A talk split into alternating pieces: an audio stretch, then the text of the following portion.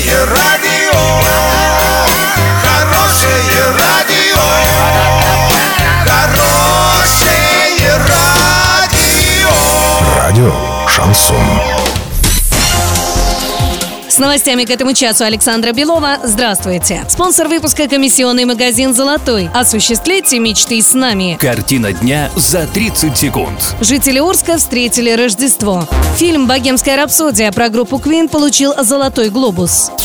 Подробнее обо всем. Подробнее обо всем. В ночь с 6 на 7 января православные христиане встретили второй по значимости после Пасхи праздник религиозного года Рождество Христово. Во всех храмах Орской епархии в 12 часов ночи начались праздничные богослужения. В главном храме епархии кафедральном соборе во имя Георгия Победоносца, тот, что неподалеку от площади Воснецова, литургии служил епископ Ириней с несколькими священниками.